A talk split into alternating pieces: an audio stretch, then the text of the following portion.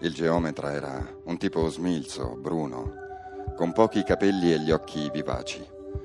Saltellava, precedendo l'architetto che ne seguiva le misteriose traiettorie su e giù per strette gradinate e minuscoli vicoli, secondo un itinerario che sarebbe stato impossibile ricostruire a memoria. Durante il cammino gli parlò dell'immobile che stavano andando a vedere. Vedete, architè? Era l'ultimo sasso che serviva per completare la struttura, proprio in mezzo. Capite bene che i lavori non si potevano cominciare finché non si acquisiva. Un sasso grosso, quattro ambienti collegati e tra i più antichi ci stava uno, un vecchio pazzo che non frequentava nessuno, solo qualche volta un bar al centro. Beveva, sì, uno che aveva fatto il pastore, uno dei tanti. L'architetto ascoltava con un orecchio solo mentre cercava, non sempre con successo, di mantenere l'equilibrio su quel terreno di pietra dissestato. Badava piuttosto all'atmosfera surreale e senza tempo come uno scenario artificiale preparato negli studi cinematografici americani. Che straordinario incanto, pensava. Che posto magnifico. Il geometra continuava. E non voleva vendere, architè. Non so quante volte ci siamo andati cercando conoscenti suoi, perché di amici non ne aveva manco uno. Sapete, quei vecchi pastori che non capiscono che i tempi sono cambiati. Non ne conoscete? E lo capisco, in città non ce ne stanno di pastori. Insomma, qua ce ne stanno ancora e non mollano l'idea della città che hanno, che poi è la stessa idea dei loro nonni e dei loro bisnonni. Non si rendono conto che siamo nel terzo millennio e che se abbiamo la fortuna di poter avere un quarto d'ora di celebrità, come diceva quel pittore americano, allora la dobbiamo sfruttare, vi pare no? E se no finisce il momento della capitale della cultura e bla bla e ce ne torniamo nel dimenticatoio. Sassi o non sassi? Non sa, non sa, non sa, sassi e non sassi.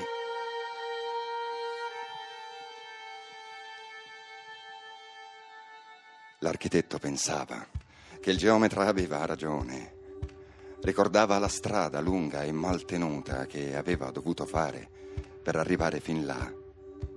Le buche, gli avvallamenti e le crepe che avevano messo a dura prova le sospensioni del suo SUV, il fatto che non ci fosse nei paraggi uno snodo ferroviario degno di questo nome, uno svincolo autostradale e tantomeno un aeroporto.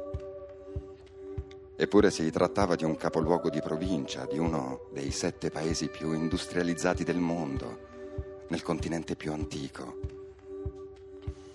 Però ora, ora che ci camminava dentro, all'identità antica di quella città gli ritornava amplificato quel sentimento che aveva sentito la sera prima, guardando il panorama dal belvedere, quel posto mormorava. Si sentiva distintamente venire dalle mura di pietra come un indistinto salmodiare, quasi una preghiera come se al di là di quelle minuscole finestre, dietro quelle antiche porte scrostate, ci fosse un intero popolo a osservarli e a raccontargli un intero milione di storie. All'improvviso, l'architetto provò un lungo brivido.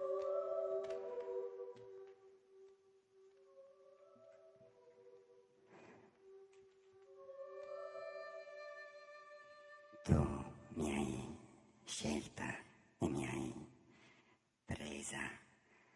Il mio parere non ha mai contato nulla e del resto non avrei saputo cosa dire. Non ero felice e nemmeno triste mi sentivo destinata a te e il tuo volere era l'unica condizione sospensiva per essere.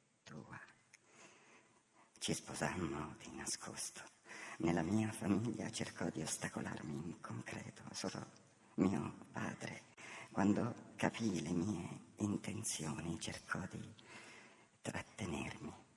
Lo guardai negli occhi, con sorpresa lessi inquietudine. Anche lui, ricordi, non era uno che parlava molto, non disse niente.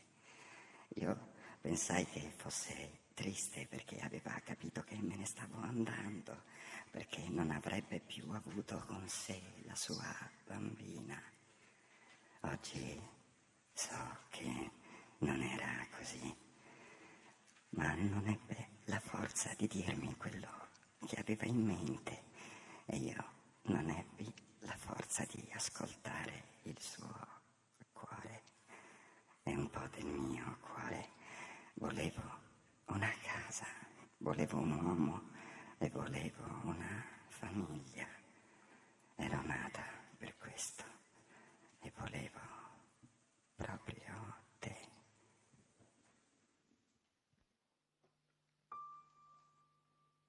Papà, papà, mi senti? Lo so che non mi risponderai. Non mi hai mai risposto. Non che ti abbia mai chiesto niente d'altronde e che avrei dovuto chiederti quali argomenti avevamo in comune. La casa, la mamma. Ma tu tornavi e ti mettevi seduto in poltrona, lo sguardo nel vuoto, gli occhi senza niente dentro. Quegli occhi così simili ai miei, così spaventosamente diversi. Una finestra aperta sul nulla, sullo spazio senza aria che c'è tra le stelle, senza la quiete di un raggio di luce. Il luogo del silenzio erano i tuoi occhi, papà. Un silenzio che infettava anche la mamma che pure quando tu non c'eri rinasceva, come risvegliandosi in primavera dopo un lungo, inguaribile inverno. Non che fosse allegra, ma almeno il mento non le tremava di terrore come quando tu mi picchiavi. Lo sguardo nel lavandino, le mani bianche per la stretta ad asciugare nervosamente. Parlavo di noi a scuola, mi vergognavo dell'abissale differenza tra il mio mondo e quello delle compagne che parlavano dei padri con tenerezza, con fastidio o con simpatia, che ne ridevano perfino. Io non avevo niente da ridere, niente, niente. Io, io, io, papà, papà, papà, non avevo niente da ridere, niente, niente.